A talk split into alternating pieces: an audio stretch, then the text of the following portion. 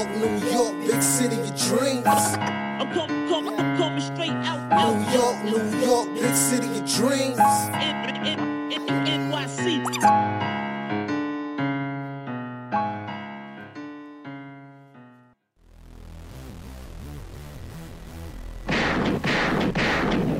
What's going on? This is Jay Ellis from The Knick of Time Show, here giving you that Knicks talk just in the nick of time. And the Knicks beat the Lakers on the road one fourteen to one oh nine. I, I, I guess that means we're the in-season champs now because we beat the in-season champs. So like transfers, that's how it works, right? Right, Ryan? That's right. But we beat the Lakers. With, it was an amazing game. It was, it was really, really fun to watch. We had contributions from a few different places. Hartenstein, man. Hartenstein, nine points, career high, seventeen rebounds. Really stepped up. Really stepped up. They played major minutes and played with the heart of a lion and shot with heart for heart. Love that guy. Uh, Emmanuel Quickly came off the bench and was a flamethrower. Gave you twenty points and three rebounds. So shout out to Emmanuel Quickly. Um, Jalen Brunson. Just does Jalen Brunson things. It doesn't matter who's guarding you. He's going for you. twenty-nine points, three assists, and four rebounds on the night.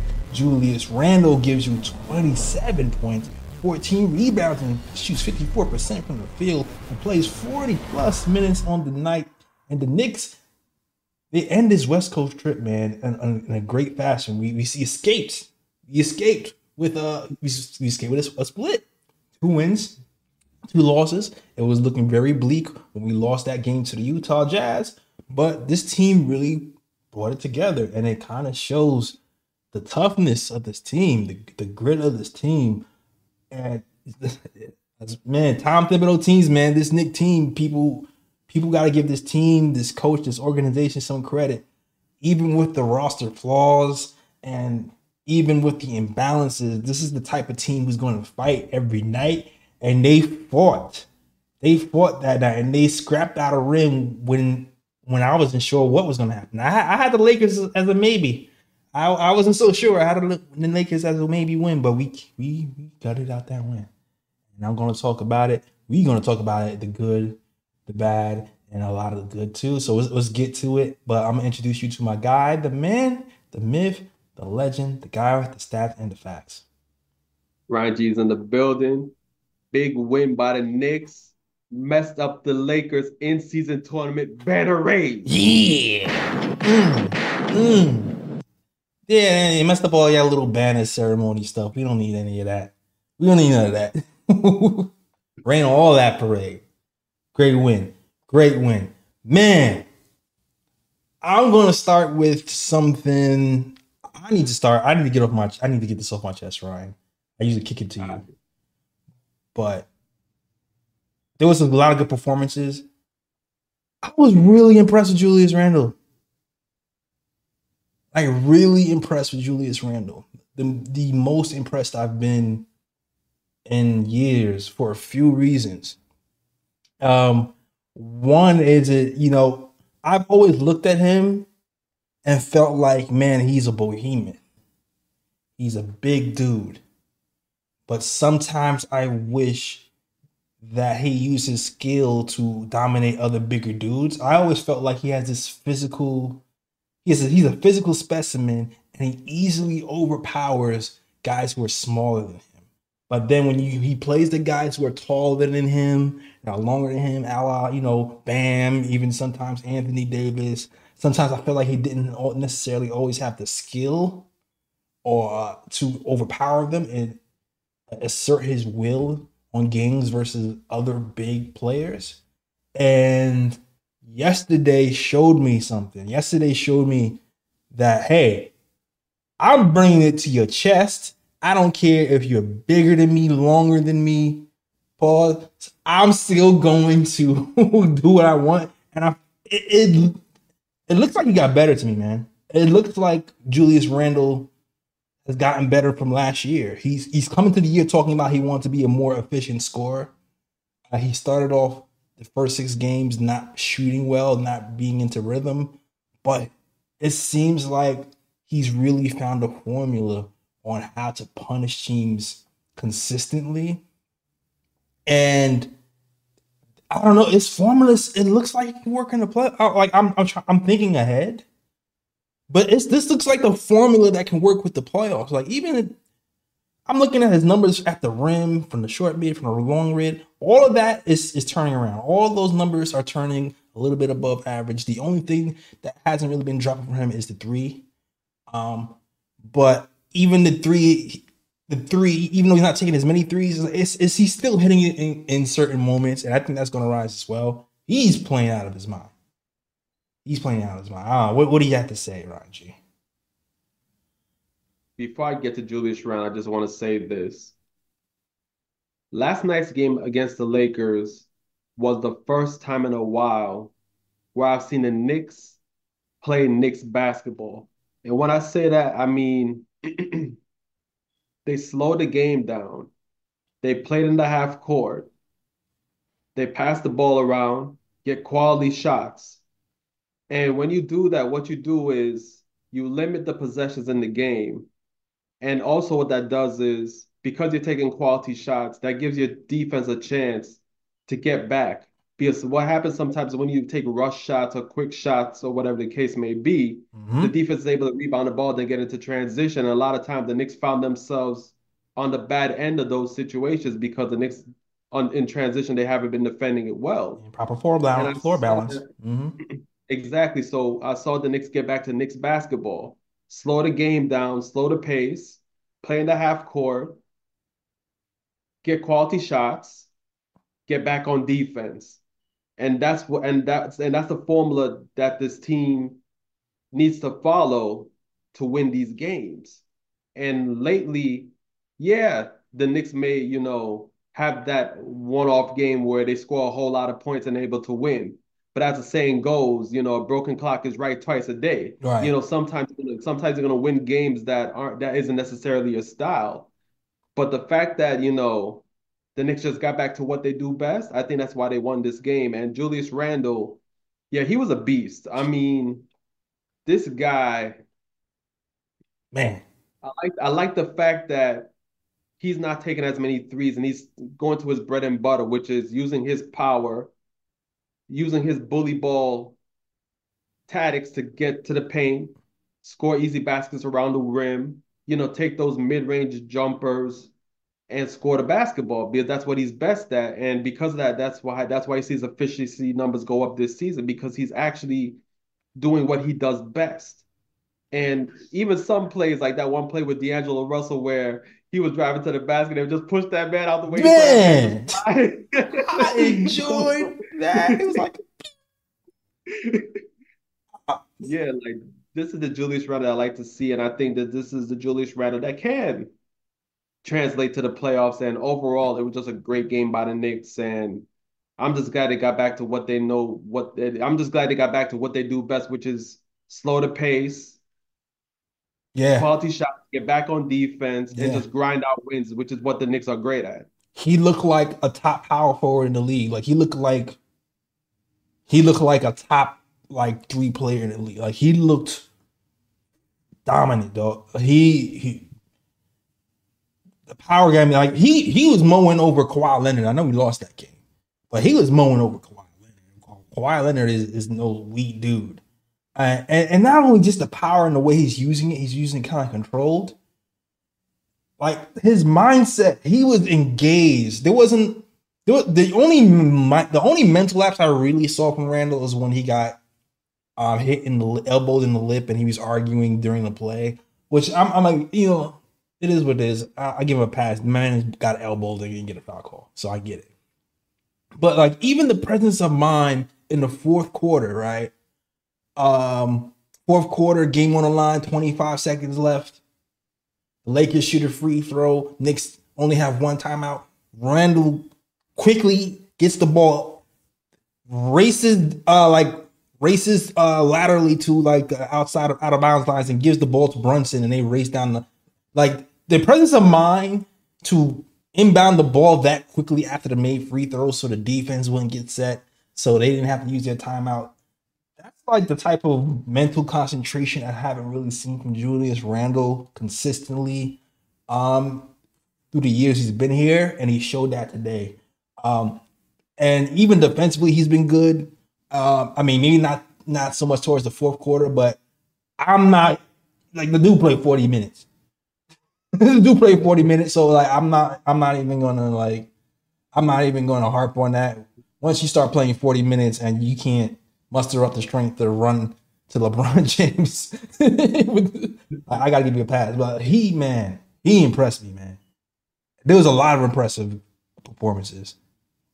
There was a lot of impressive, but he literally looked like one of the top players in the N B A for real. Like he looked like when people were like, oh, let's trade for a superstar and da-da. Like it looked like, nah, it'll be good. Maybe just get a little, like it looked like that.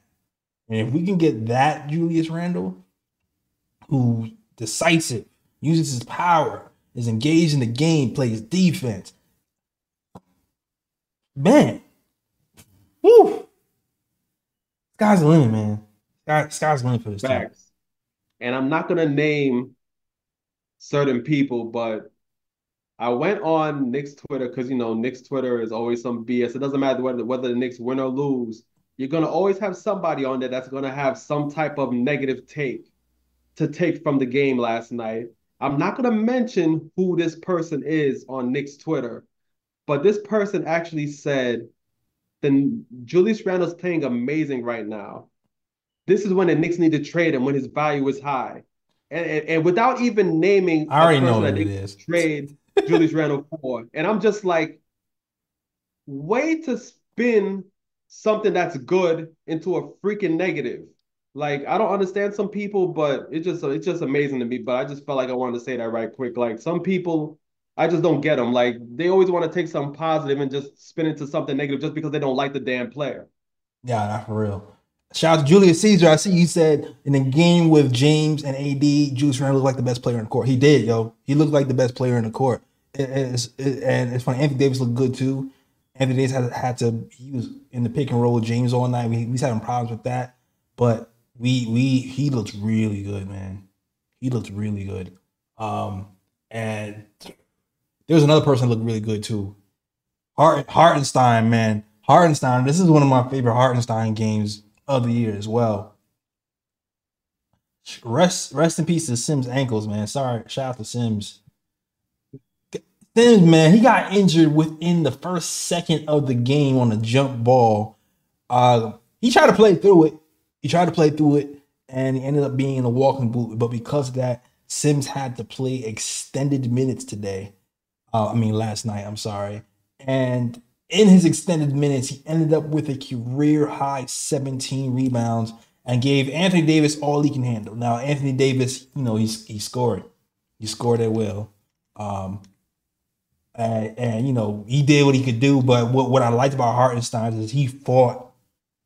We ended the Knicks ended up winning the rebound battle largely because Hartenstein had seventeen rebounds and Randall had fourteen rebounds. Our bigs, our bigs did, our, did their thing, man.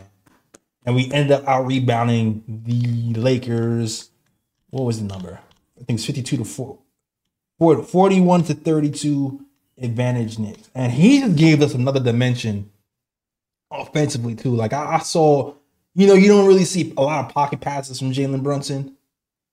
I've seen Jalen Brunson run some pick and roll with Hartenstein and give him a lot of pocket pass, and then and then Brunson and then uh, Hartenstein able to hit somebody else off the short roll after the pocket pass. So it was like it gave us a lot of offensive versatility with him in the game. The rebounding was definitely a thing as well. It's Hartenstein, man. I, at the dive, the, the play of the game to me was the dive on the floor. I think it was the third or fourth quarter. He dived on the floor and then ended up passing it behind him around another Laker. To, I think quickly on a fast break and ended up, ended up scoring on that. Hart, Hartenstein, seventy-five percent from the field, too. Man, plus fifteen, se- second highest plus minus on the night. Highest plus minus, highest plus minus of the night goes to Julius Randle. Whew. I don't know if you have anything to add. I don't want to say that. Facts. Um, before I add to that, I just want to address the chat right quick, especially Knicks are nice, because this is why I call it negative, because those of you who claim that the Knicks need to trade Julius Randle, you never offer a good solution as to who to trade him for. Like, what? Who is realistically out there who's going to replace Julius Randle's production? Like, sometimes you need to look past you not liking a player and actually think about it logically and be like, okay, who out there realistically you're going to yeah. trade Julius Randle for? Who and who you're going to bring him for him? Who's going to replace his production for the team? I agree. That's all I'm trying to say. And and a, and a lot of times I just see people saying trade Julius Randle, but they never have a solution. Mm. They never have an actual trade that they actually that actually makes sense. Where it's like, you know what? Yeah, if the Knicks make that trade, that would make the team better. It's never a solution like that. And it's clearly showing that you have a bias against that player, and, and it's clearly showing that, okay, just because you don't like the player, you're suggesting trade a player, and you don't have nothing logical or actionable to even make it make sense. That's my whole thing behind that. Yeah. But but besides, but all right, so but getting back to iHeart, yeah, he this was a game where he needed to have a monster game because you have no Mitch. Sims went down, like you said, beginning of the game, literally, he went down injured. All the Knicks have is iHeart and Taj Gibson at that time, and I'm not even sure if Taj, Taj Gibson is even in game shape like that, no, even extended minutes. That's what I'm saying. So the fact that iHeart took it upon himself to step up and get a career-high seventy rebounds, and then on top of that, like, yeah, you could look at the numbers and be like, Anthony Davis had thirty-two and fourteen, I think. That was his that was his numbers for the night. But if you actually watch the game, iHeart played really good defense. Yeah. He actually tried his best to give Anthony Davis hell on the boards and grab rebounds and provide some type of defense. And I, and also the Knicks also had better pick and roll defense as well in this game. That's what I've also noticed as well. The the Lakers weren't able to kill the Knicks off the pick and roll like the Clippers did. Yeah. I think the Knicks also did a good job of helping off the pick and roll as well. Their rotations were good. If the Knicks did provide help, mm-hmm. the rotations got back in place, mm-hmm. and the Lakers weren't able to take advantage of the double teams coming off that pick and roll. And it's just a combination of things. But iHeart's performance was major. Like, the Knicks definitely needed him to step up because he was literally the only big the Knicks had. And the fact that he stepped up the way he did was a major contribution to the win. Nah, for real. He had two blocks and two steals on the night.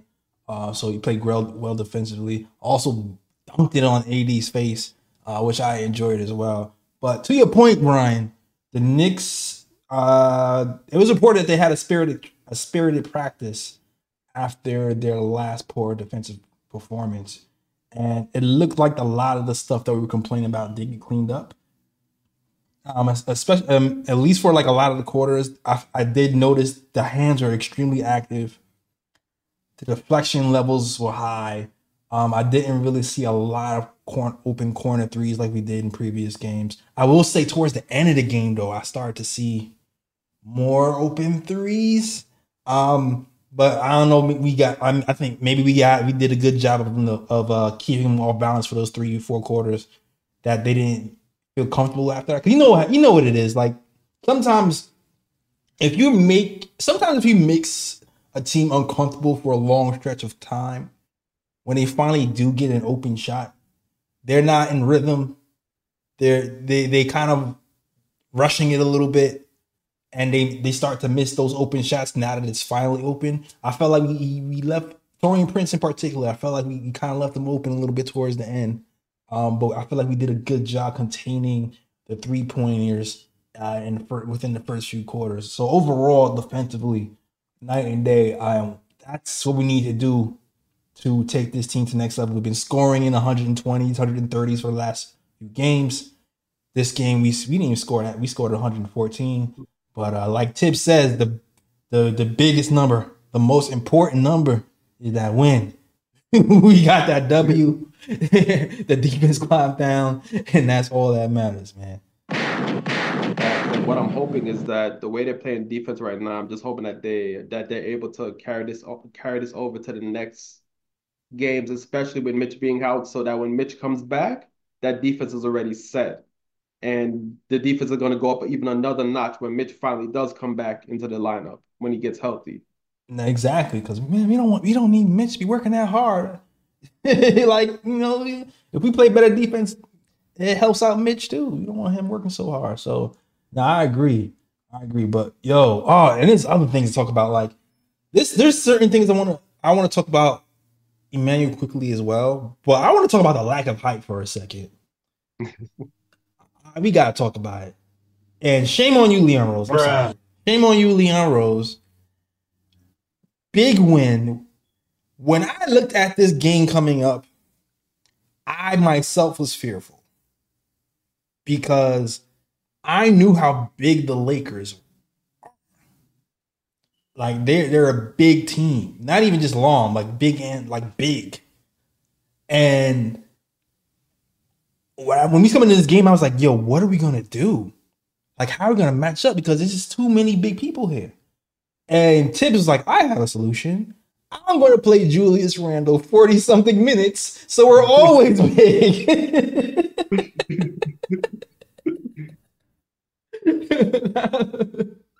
So I'm just like, I mean, it worked, but Leon, man, we we gotta we gotta get bigger guys who can play defense, who can who can earn some resistance. And even like there was times when R J Barrett, R J played, R J had a bad offensive game, mind you, but a really good defensive game. Like there was times when R J was in the game and he was like guarded against LeBron James, and LeBron just kind of laughed. It was just like, eh, spin, bucket. It's like, what are you gonna do? Like, like it's a it was a matchup nightmare. It was a matchup nightmare. But kudos to us, we figured it out. But also, yo, I love Taj Gibson as much as the next man, but Sims is in a walking boot now. We have one legit center. And we ended up signing Taj Gibson as our backup center, who is a power forward. This team is already undersized. Leon, man, why? Why are you signing a power forward when we need a center? Uh, this is, Bruh. I'm glad we won, but now we go into this next Brooklyn game with one real power forward in Julius Randle. I mean, I guess we have two now. I guess we have Taj Gibson now. I guess we got two. I don't know. Yeah. Mm. But but is Taj Gibson is Taj Gibson in game shape yet though to even play extensive minutes? No. Like we don't even know. Him. Still got his Thanksgiving belly. Like he got to get into shape.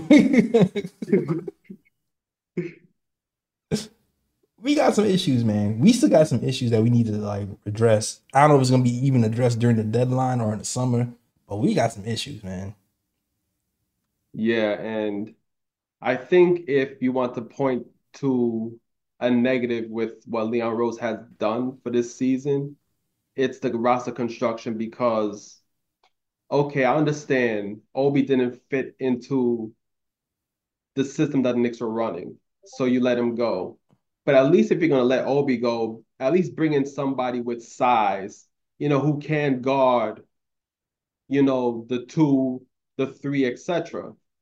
And he, and yeah, you bring in Dante DiVincenzo, which is, you know, he's been a great addition. I'm not yeah. saying that it's a bad addition. It's a good addition. But at the same time, it's like if you're going to let size go and then you know that with that size being gone, the team is going to be small because at that point you only have Mitch, Ihart, and Randall. Guys, those are the only guys who can really guard ones and twos on the team. Then it's like, okay, maybe we need to bring in somebody else that can actually, you know, guard big men. And you go after a guard where it's like, okay, um, now the team is full of guys who are like six four, six five, six six. And then when we go up against teams who are big like the Lakers, yeah, the Knicks may have won that game, but it's going to cause a whole lot of mismatches. Yeah. So, yeah. You know what? I'm starting to think, man, I'm starting to think that I'm starting to feel like Grimes might be moved. I'm starting to feel like Grimes was a trade chip all along, and they're like, you know what? Let's lock in DiVincenzo at a small number, and then we're gonna use Grimes as bait for a big star later when one comes available. Because like that's the only thing that really makes sense to me of why they're doing what they're doing right now, and, and this is glut. Like I feel like they're, I feel like they're just loading up to trade a Grimes or Emmanuel Quickly, and we'll go to Quickly in a minute after this, and. And just, you know, and, and we know what we, we just, we're going to, we got Dante here for long-term locked in at a cheap number that we like. and we might have to pay these guys and these guys. We want we don't want to pay him that because we already have this guy, these guys locked in a cheap number. I, I'm starting to feel more and more like they knew it's an imbalance, but they they're planning on getting a long wing and using Grimes in the trade. Like I'm starting to feel like that's what the real play is. And now that move, I'm starting to feel like that Dante move was just the first move, the first domino. And then like the next domino is gonna fall later, because then it may, then it makes sense if you're able to move Grimes in something. If you're able to move Grimes in Fournier or whatever for a long defensive wing, like somebody who does something that Grimes does, but like longer, or, like then it makes sense. Right now, it doesn't make sense. But I don't know. That's a, that's a theory. Uh, yeah, I'm not gonna act like I know who the Knicks should go after or who's available and things of that nature. But especially seeing the Knicks under Leon Rose, typically the Knicks do make a trade deadline move. And I wouldn't be surprised like if, like you said, if like maybe Grimes or Fournier or somebody like that is moved for an actual wing, you know, somebody who's going to provide more size to the team and guard and be able to guard those, you know, bigger wing players or whatever the case may be. You know, the Knicks, the Knicks front office have proven that, you know, when it comes to making changes at the trade deadline that will help improve the team, that they're willing to do that. Yeah, this this would just be the first time, because for that to happen, this would be the first time that it would be a rotation player, you know? I feel like we, in the past, we've moved Cam Reddish, wasn't really in a rotation like that. We, we've moved uh, Kevin Knox, wasn't really in a rotation like that. We've moved other guys who weren't playing time, but for a move to actually happen to make sense for us right now, a rotation player has to leave and and to get like a wing back, because there's already a minutes thing happening right here now that's um kind of funky, you know? Yeah. And which brings me to Emmanuel Quickly. See that segue there? Did you guys did you guys did you guys know this? Shout out, oh shout out to the chat. Shout out to Felicia G, says Nerlens Nerlens Noel, we need him. We definitely do. I, I actually feel like I Man, maybe we should have called Nerlens instead of uh, instead of Taj, and you know, put some sticky tack on his fingers, so he can catch the ball. No, but you could have rocked that with Nerlens Noel. I don't know, man. I'll take Noel. I'll, I'll take the Dwight Howard. I'll take Boogie Cousins. I'll take. I'll take. I, hey, man, we need a big man, man. We need a big man. Is, is Jermichael Green still out there? Is Jermichael Green out? I don't know. Jermichael Green is available. I don't recall him being signed for a team, but I'm like, I could have missed the news. So I'm like, I'm not sure. I'm not sure either. I'm definitely not sure either, but I, I gotta check. But shout out to Julius Caesar, Knicks Nation T V. Shout out to Felicia Lee. Shout out to Fritz Alessandor, best mod in the game. Shout out to the Orange Nick Fanatic Show. Shout out to uh, shout out to uh, Knicks Are Nice.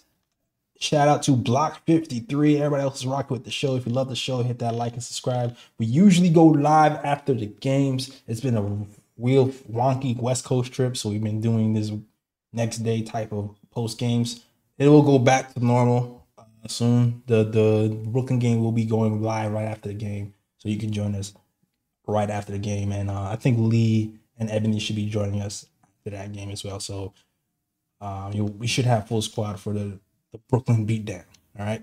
Well, not exactly, because I'm traveling that night, so I won't be available. Oh, for, uh, which, which, which I'm upset about, which I am upset about, but it's all good. It's all good. Okay. Well, I mean, you know, I guess, I guess three out of four ain't bad. I guess my bad.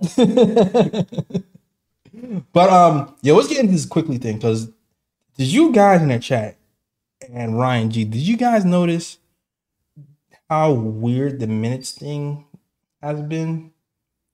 Usually there's a set type of rotation that Tom Thibodeau likes to do. Um, one thing he definitely changed was he had Randle playing with the second unit. I kind of talked about it a little bit earlier. Um, the lack of size uh, was a fear, I believe, for Tibbs, and he had Randle running with the second unit for that reason. And you notice as soon as Randle went to the bench, that's when lo- that's when we lost the league. like, like literally as soon as we went to the bench, we had a ten-point lead, eleven-point lead in the second quarter. That uh, Randle leaves, and then we lost the lead. Um, but also, Emmanuel Quickly, He's a guy who he, he usually plays around ten minutes in that first half. But he had extended minutes today. He had extended minutes today. Uh, this is the most I've seen him play in a long time. And he deserved it today. He was a flame, though. He came out, he hit a big a buzzer three to three. He hit some floaters. He was an offensive force. The defense is always a defense. Quickly, quickly balled out today. Um, but I'm keeping an eye on this. I'm keeping an eye on this because Quickly minutes distribution, I'm going to look at it. Quickly had, let's see, let's see, let's see, twenty-eight minutes today. After only averaging twenty minutes a game. And then you're looking at Grimes. Grimes only had eleven minutes, which was understandable. Like Grimes, Grimes played well, but he didn't shoot well. And this is a game where we need to shoot well. And Dante DiVincenzo, he shot well. He shot, it was three or five from three, sixty percent. Um, but he only had nineteen minutes this game. Uh, but Emmanuel Quickly, he played twenty-eight minutes. He so I'm looking at this moving forward. I'm definitely looking at this moving forward. I know, I know, re-signing Emmanuel Quickly is a storyline for us. Um, and I don't know if we're going to keep him or not. I definitely would love to keep him, but part of making him happy and keeping him happy is at least, at least giving him twenty something minutes a game. Over twenty-five minutes a game might keep him happy, at least if he decides to stay here. You know what I mean? Um, but big game quite quickly. I'm looking at these minutes going forward. It could be a game changer. I don't know. What do you think, Ryan? Yeah. Um, I think with the minutes distribution is always going to be a conundrum for the Knicks because I think a lot of time it just depends on who's balling at the at the time, and Quickly was balling today, so he definitely deserved the bulk of the minutes in the backcourt because the Knicks needed scoring, and Quickly was providing that. Grimes wasn't shooting the ball well. Dante DiVincenzo was playing well, but I think Quickly was playing better than him, so you keep Quickly out there. Um, you know, then Josh Hart as well, but Josh Hart is always going to be, you know, between like probably Barrett's minutes and ooh, yeah, like Hart, Hart more, Hart more competes with Barrett's minutes, and you know Barrett was playing better than Hart, so that's why I saw Hart on the bench and Barrett was out there more, especially on the defensive end. Even though he could go either or, you know, Josh Hart's probably a better defender, but Barrett, I guess, was providing a bit more due to size. But um, but yeah, um, Quickly definitely deserved his minutes tonight. He played well, shot the ball well, and. Yeah, I mean, pretty much, but the but the minutes distribution is always going to be a toss-up because it's yeah. gonna, I think it's just going to depend on who's playing well and and who got the rhythm in that game, and and I guess you know, and more than likely, Thibs goes with the guy that has more rhythm going into the fourth quarter than you know, than rather than sticking to like a you know, this guy is always going to play fourth quarter minutes over this guy, whatever the case may be. Yeah, that is true, but it seemed like for Quickly it hasn't been as true, which is why I'm highlighting this right now. You know, um, there was a game where he shot, I think, like six or seven in the first half, and he ended up not seeing any more minutes, and we were like, why isn't he back in the game? Now, for, like, I think it was a size issue. I feel like they was just afraid of the of the the uh, size thing was gonna be an issue, but I mean, this, the Lakers team was a big team today, and he decided to do it, so. I don't know what the difference was today. Spirit moved him today and Quickly delivered, you know? Yeah. So uh, I don't know. It, it worked out today. It definitely worked out today, but I'm definitely, I I liked what Quickly brought today. He was an assassin. That long three was, was something much needed. The, the only thing is that corner three is so weird for him, man. I mentioned, I mentioned before in this program, he's been shooting seventeen percent from the corner three. seventeen percent, so, and he always finds himself wide open in that quarter. Always finds himself wide open in that quarter, and he, he's missed a couple of those today. I mean, last night. But, man, great game by Quickly. Game by and, and salute to, to Jay Boogie, man. He says, shout out to the chat and K O T men. Men lie. Women lie. Numbers don't. Jalen Brunson and Julius Randle got all-star numbers. All-star voting starts tonight. Vote please. Breaking news, the remix on all platforms. I hear you. Shout out to J Boogie. Thank you for the super chat. Yeah. Yes, sir. I think that was the most exciting thing about this game. Shoot, I didn't even show. Shoot. Shout out, shout out to my guy Alex who helped me with the. Like the two-headed monster. I was so excited. I was so excited about this by this win. And I know this is not the end. I know we still have work to do. I, I know this team still is not exactly a finished product. But with the way Jalen Brunson's been playing, he's been playing at a superstar level to me. The three-point shooting has been ridiculous. Um, it really doesn't matter who you put on him. Ebony said it the best. Only person who can stop Jalen Brunson is himself. Everybody, like, people have been talking. This is why in the beginning of the season, when shout out to, shout out to my guy Lee, that's always gonna be my guy. But when Lee was saying, when Lee was saying, man, they figured it out. Put a long guy on Jalen Brunson, and he's gonna have trouble. He can't be stopped. I'm like, yo, Lee, we went through this last season.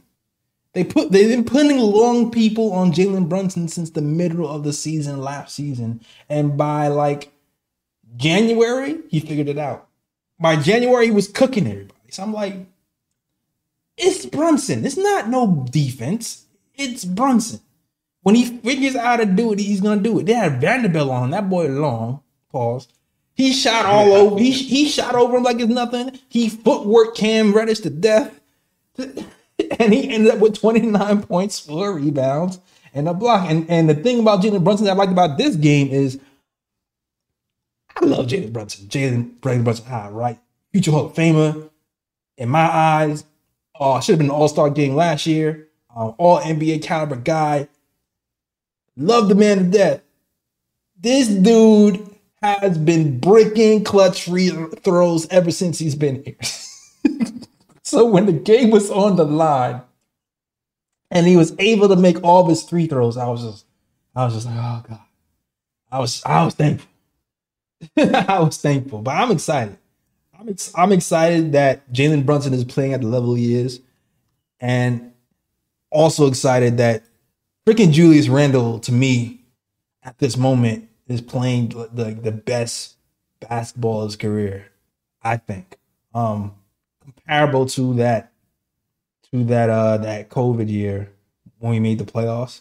The only thing that's missing is the three point shot.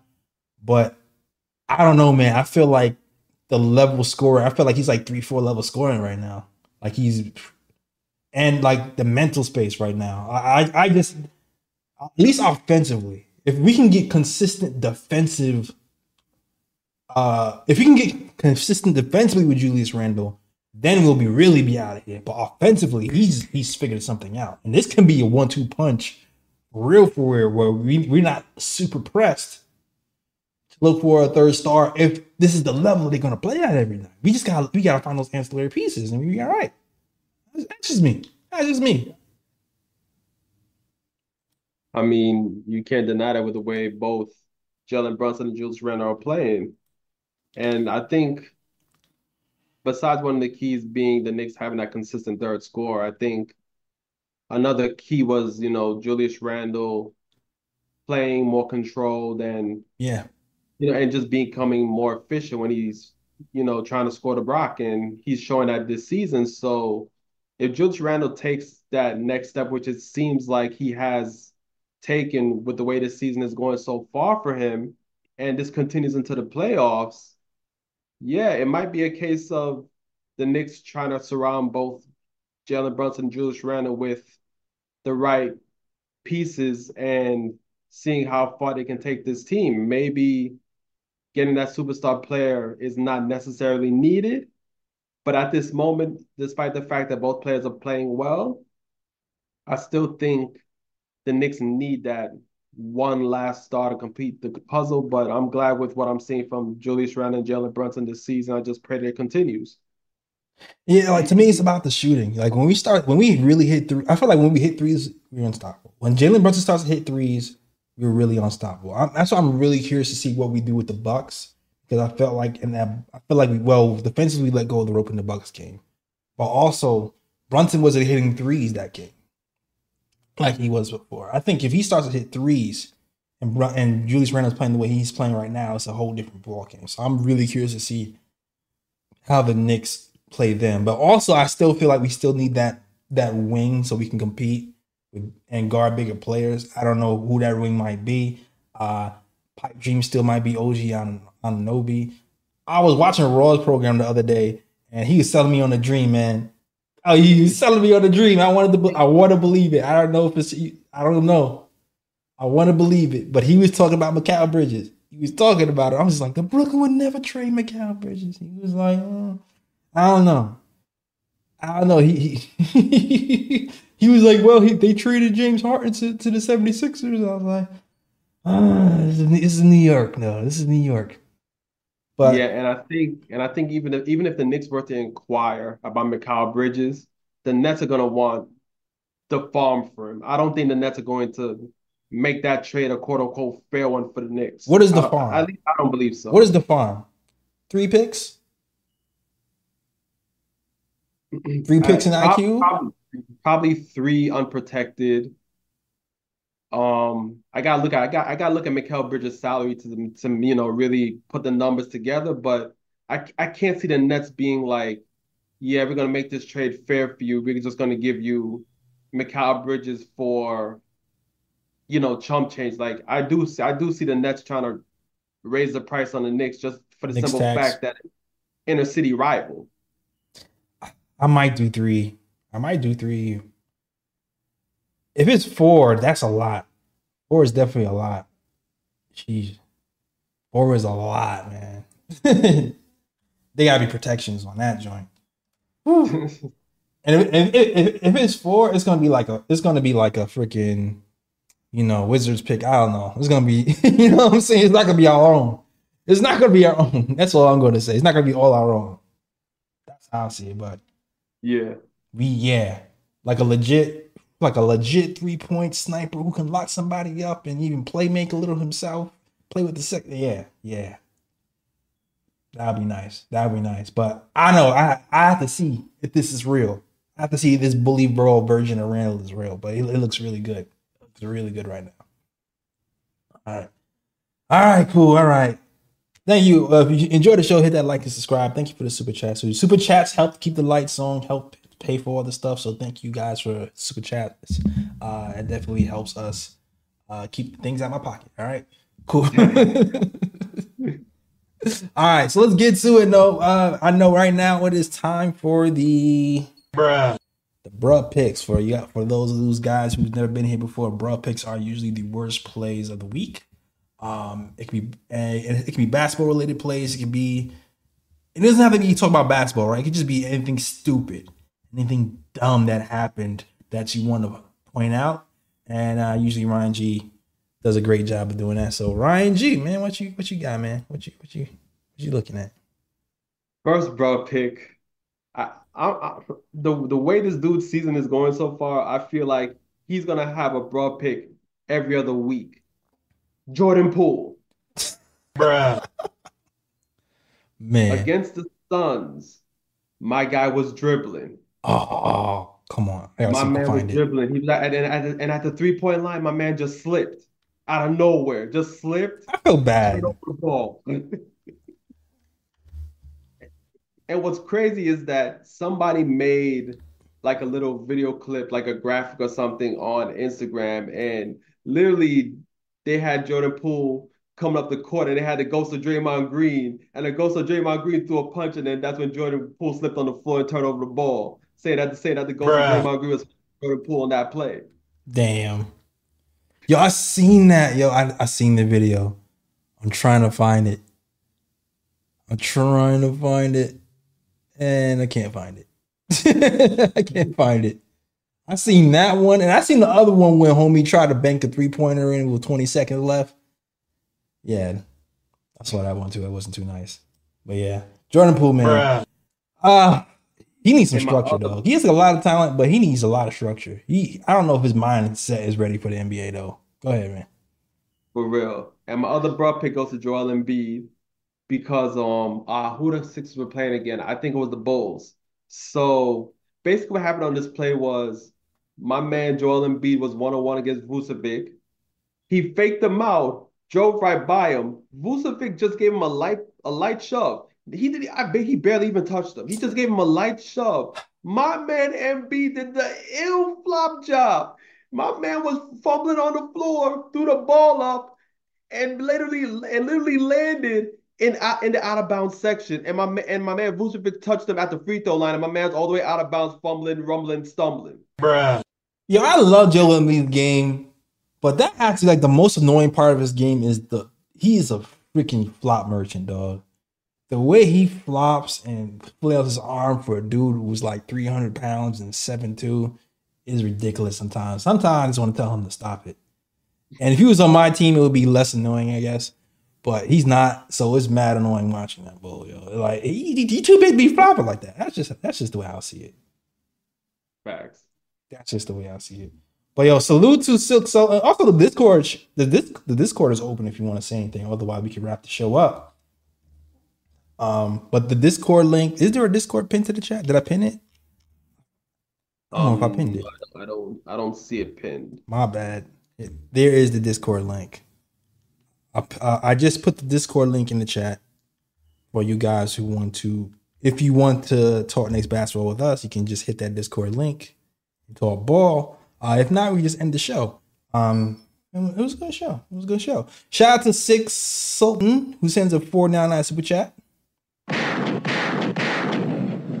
He says Jay Ellis, Spider Brunson, and Randall will all be free agents next year. I'll see a big three signing. Things that make you go, hmm. Uh. Yo, I'm not even going to hold you, man. I know it's not a popular opinion. I understand it. I know my opinion is not popular. But personally, I, I don't like small guard lineups, man. I don't like. So I know I, I'm I'm remember. I remember Scott Perry came out and said that he felt like Donovan Mitchell was a popular, was a great guy, a great scorer, but he's not that force. And defensively, I just feel like putting him and Brunson next to each other defensively could really hinder us long term. Um, I've only, like I, I said this on this program before, the only time I've really seen something like that kind of work where they want to chip was the Toronto Raptors when they had Kyle Lowry and um, my brain's um, Fred VanVleet, yeah, with Kawhi Leonard. One of the, the best uh, defensive threes in the league. So yeah. Maybe if we had like some the best defensive three in the league, it could work. But I I'm hesitant to do like a I'm hesitant to do a Spider Brunson kind of pairing. Offensively, it should be fun. It would definitely be fun. But I, I still feel like there would be a ceiling. He, I feel like I feel like we'd be like almost like a bootleg version of Dallas. I don't know. yeah, I think I think, and it's basically what I said. If the Knicks are going, if the Knicks are going to go that small guard route, they're going to have to revamp that whole front line because, yeah, like you said, they had Kawhi, they had Siakam, who which is also another dude that's you know long and lanky paws and. I'm, I'm trying to think who's the big on that team. I'm trying to recall. Um, who's the big on that Toronto team? On the Toronto, I feel like they had like a stretch five, right? I think that was that. Was it uh? Was it Bismack? No, it wasn't Bismack. It was. It was a stretch five. I'm, I'm about to look that up right now. My quick. mind is going blank, but it was a stretch five. I feel like it was a stretch five. No, no, no, not not Pirtle. He's talking about the year, not Pirtle Knicks Nation. He's talking about the year that the, the Raptors were in the was in, was won the chip. Gasol, thank you, Caesar. Gasol. Yeah, yeah, Gasol. Yeah, Gasol.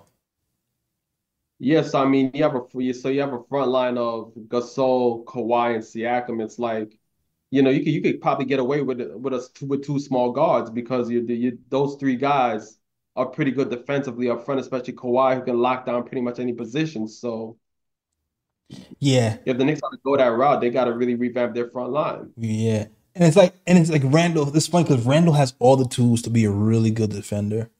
He like to, he just he. Tibbs just has to get it out of him, man.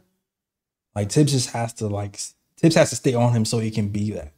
And I don't know, maybe he could be that if there's more offensive firepower here. I don't know. But Tibbs would have to, you know, lay into Randle. I'm not sure. Like I loved what I saw versus the Lakers. If we see more of that and the defense, then maybe it could work. I saw somebody talking about DeRozan. Don't worry, DeRozan's on the way. You know, you, you know what the thing was? It is DeRozan too. And I was thinking about this too. If the Knicks do indeed get DeRozan,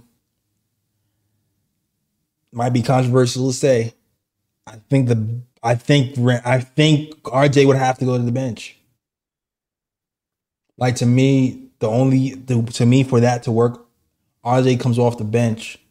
You get a true defensive wing to like they'll have. To, I still find I still find there has to be maybe another move where you can still get like a true defensive wing next to them, who's going to be a high level defender.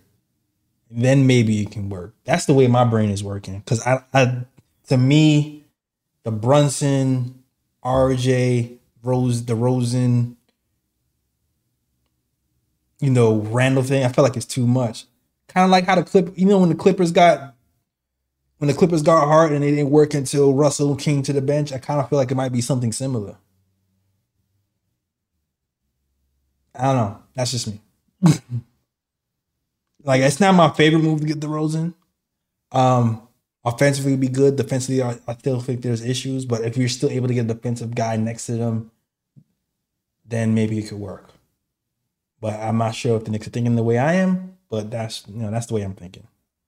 Yeah, and DeRozan not necessarily on the top of my list anyway because I do I think the Knicks need somebody who can actually shoot the three and defend multiple wing positions. And DeRozan's a great player. Don't get me wrong; it's he's just not a need for the Knicks. Yeah, yeah, and you know what? DeRozan does hit the corner three. He's hit. He's I I forgot his stats. I think he's like ninety something percentile. In the corner three, so I mean, if we if he plays the R J role, you see how R J R J gets a lot of open corner threes. So if he plays the R J role, it might work offensively for us. Um, if he plays the R J role, defensively still is the biggest issue. I still feel like we we still need a big defender next to them to make that really work because he's not such a defender. Um, that's the way I see it. Stafford says DeAndre Hunter. Yeah, we talked about DeAndre Hunter. I, I, I'll be okay with that. I know he's not it, him is just injury stuff, but like that type of player, you know, I'm cool with that archetype. Anyway, yeah, you know what I mean. Yeah, I, I would definitely rock with the Hawks as well. I just don't know if if the Hawks are willing to actually part with them. That's the only thing. Yeah. Do the Hawks? Do the Hawks hate us? I don't know. We had this a rivalry thing. I mean, there was they traded they they traded Can to us, so maybe they maybe this is not that bad. Maybe it's not like the you know, maybe it's not like the Toronto situation. It, it's not that bad. It's just that I know they have Trae Young, DeJounte Murray, and guys like that still there. So I don't know if they've gotten to the point where it's like you know what we need to change our roster around because it's not working out at the moment, or if they're just trying to like still feel it out and be like you know what, yeah, let's you know let's see you know if this team can improve and. Stuff like that. So that's why I'm like, DeAndre Hunter would be nice. I just don't know if the Hawks are at that point where they're just trying to dis- dismantle their team. I just don't know if they're at that. There yet. Yeah, I'm looking at the the people who look like about to, to blow everything up. Is what the Pistons, the Wizards, Utah, but Danny Ainge is the devil. Pretty much. uh, I don't know what uh, Toronto. Um. You're hoping that you're hoping that they lost Fred VanVleet for nothing, and just and because they lost him for nothing, that they are going to be smarter about trying to move the pieces they have, and maybe shake loose O G. Um, but those are the guys who I can definitely see moving on for something at the deadline. Um, but yeah, those are those are my top teams. And then, you know, there's all the guys who, you know, who are one he has one year left in the deal. You gotta take a look at those as well. Yeah, but, pretty much. Mm-hmm. Yeah. Knicks Nation says DeRozan hit thirty-seven percent from threes. Yeah, it's not bad. It's, it's, it was, it's not as bad as it usually was. And then, you know, let me just actually look up the DeRozan numbers. Because, I, like, I don't know his volume, though. Like, I don't know how many much volume he shoots from three. Yeah, that, that's a, that's another question, too. Like, how many threes does he attempt per game? Right. I just know I just know he shot a good amount from the corner three this year, like a high percentage. And that's all you. That's true. That's all you need. All you need. If you can hit that corner three and space space the floor out for Randall and those guys, that's all you need. Well, he takes two point six three pointers a game. That's all. That's yeah. Mm-hmm. So two to three three pointers a game. So that yeah, it's not that that the volume is pretty low. Um, Tips is going. Tips is definitely going to want him to shoot more. He's actually, that's been a thing he's been preaching for the Knicks. It's just why uh, you see the uptick in threes from Jalen Brunson. Yeah, and just and just for comparison, like R J Barrett, which would be the guy I think he would be replacing in the lineup. R J Barrett's a hit. Uh, R J Barrett's attempting five point one threes a game. Yeah. So it's like, so he's averaging pretty much almost three more threes per game than what DeRozan takes at the moment. Yeah, that's still the thing. Is like they still they still operate in that same area. They still all operate in that. Like Randall has found success really operating in that low mid range area. Like he he's completely flipped this game around. So that's that is still an issue. Like they both like to be in the same area. Our offensive overview. Let's see, shooting accuracy. So DeMar DeRozan, let me see if I can share my screen for you guys to see this. Uh, I'm I'm doing this on the fly. I was not even planning on doing this, but since y'all talking, since y'all talking, DeMar DeRozan corner three. He shoots thirty-eight percent from the corner three, which isn't which is pretty good. Well, thirty no thirty percent from all three, which is pretty good. Corner three, thirty-nine percent. Okay. It's, so it's, yeah, his three-point shooting this year has actually been pretty good. Oh, I remember talking about this. His mid-range is going down. This is the lowest he shot from the mid-range his whole career. Yeah, I was as I was saying, that's actually kind of surprising looking at it, because I'm like, he's usually, he's usually a good mid-range shooter. That's his bread and butter. Yeah. Um, maybe I'll move this down so you can see. But yeah, he's not shooting well from the mid-range this year. He's shooting good at the rim, but, you know, they have a stretch five there. So, like, these numbers at the rim could be deceiving, like, for him, for for them. Like, Brunson had shot really high from the rim before he got here. That's because they had stretch fives. He got here, that the, the at-the-rim numbers for Brunson dropped because, you know, we have Mitch here. So, um, but yeah, he's shooting a thirty-nine percentile and long mid.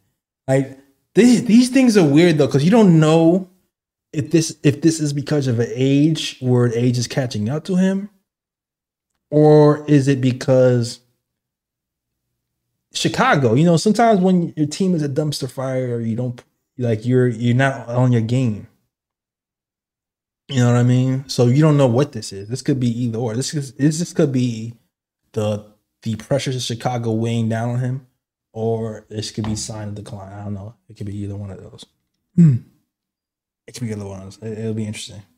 But yeah. Uh, oh, I want to see. Oh, wait. Before I get out of this, I just want to see the frequency real quick. So, yeah, he hard, like you said, he hardly takes any threes. He hardly takes any threes. He takes three percent, thirteen percent of his shots are threes. Yeah. So, doesn't take a lot.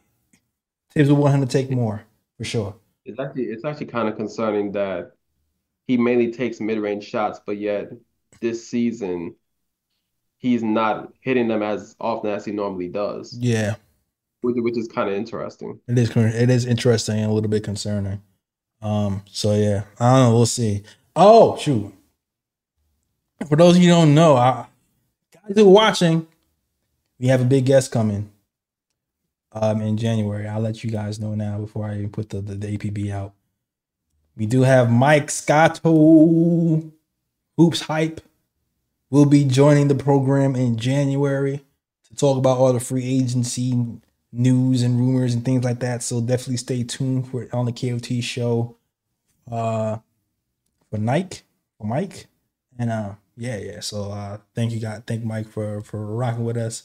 But uh, definitely stay tuned for that. All right. So you get all these little questions out. And when the, the rumors heat up, Mike will heat up and we'll ask him all the hard hitting questions. All right. So shout out to Mike. And um, yeah, yeah, man. I got nothing else to talk about. Good show. I don't know if anybody else. I haven't seen any other free agent names mentioned so far. So we can move it on. No, not really. Looking at the chat. We can move it on. All right. Cool. That is the show. Shout out to people. Shout out to Coach Sire six one seven. I see you. Shout out to Dwayne Freddie Hubbard. I see you. Uh, Felicia Lee. Been a long time, Felicia. Good to see you too. Uh, Stefan Adon. Uh, thank you guys for watching. Hit that like and subscribe for you. And we're here after every game. Usually. This is a weird West Coast trip. So because we all valued sleep and work, we got jobs and all that stuff, we decided to do the post game of the next day. But usually we'll be doing it after every game. So next post game will be directly after the Nets game. So definitely check us out then. All right. Cool. Ryan G, man. Great show, guy. Great show, my guy. Yes, sir. Yo, I'm still. Yo, man, I still forgot to. Man, the gate, yo, I forgot. I wanted to point this out. More, more Julius Randle props. I was shocked. Big play of the game. We were up four with like four minutes to go or something like that. Tibbs calls an out of timeout play that I did not see coming. He has Jalen Brunson run from one corner of the three-point line to the middle of the floor to set a screen on Anthony Davis for Julius Randle to pop out, catch the ball, and then like looks at his feet, hop behind the three-point line, and shoot a three to put the Knicks up seven. Oh, I was like, what? I was like, what did I just? I was, I was like, what did I just? Did I just watch? The Tibbs just said, you know what I want to do? You know what I want to do? Let's have Jalen Brunson set a screen on the biggest. You don't really. That's crazy. You really set a screen on Davis, and it worked. I was shocked. I was shocked that went in too. But man, because I'm just because Rand looked tired at that point. He played forty, what forty-two minutes. I'm like, yeah. Get the ball to Brunson. He's a closer. I was, I was wrong. My bad. You got that, bro. Ah, all right. All right. But yeah, that's all I had to say. That's all. All right. That's the show, man. Thank you guys for watching. Ryan G, man. Let them know where they can find you. You can find me on Twitter at Ryan G K O T. You can also find me on Instagram at Sir G is chilling. Sir G is chilling. That's S I R. G is C H I L L I N. That's right. You can find us at B K O T on show on Twitter, The Knick of Time Show on Instagram, and The Knick of Time Show on Facebook as well. Uh, great show, guys. Thank you for all the super chats. We'll be back. Post game, we'll be back against Brooklyn on t- tomorrow, which is Wednesday. So I hope you guys see you there right after the game. All right. That is our show. Thank you guys for watching. And as always, shout out the worldwide West. Everywhere we go, we leave a worldwide mess. It's a mess out here in these Knicks YouTube streets. That's the show. We out this mug. Peace. York, New York, big city of dreams. I'm coming, coming, I'm coming straight out. New York, New York, big city of dreams.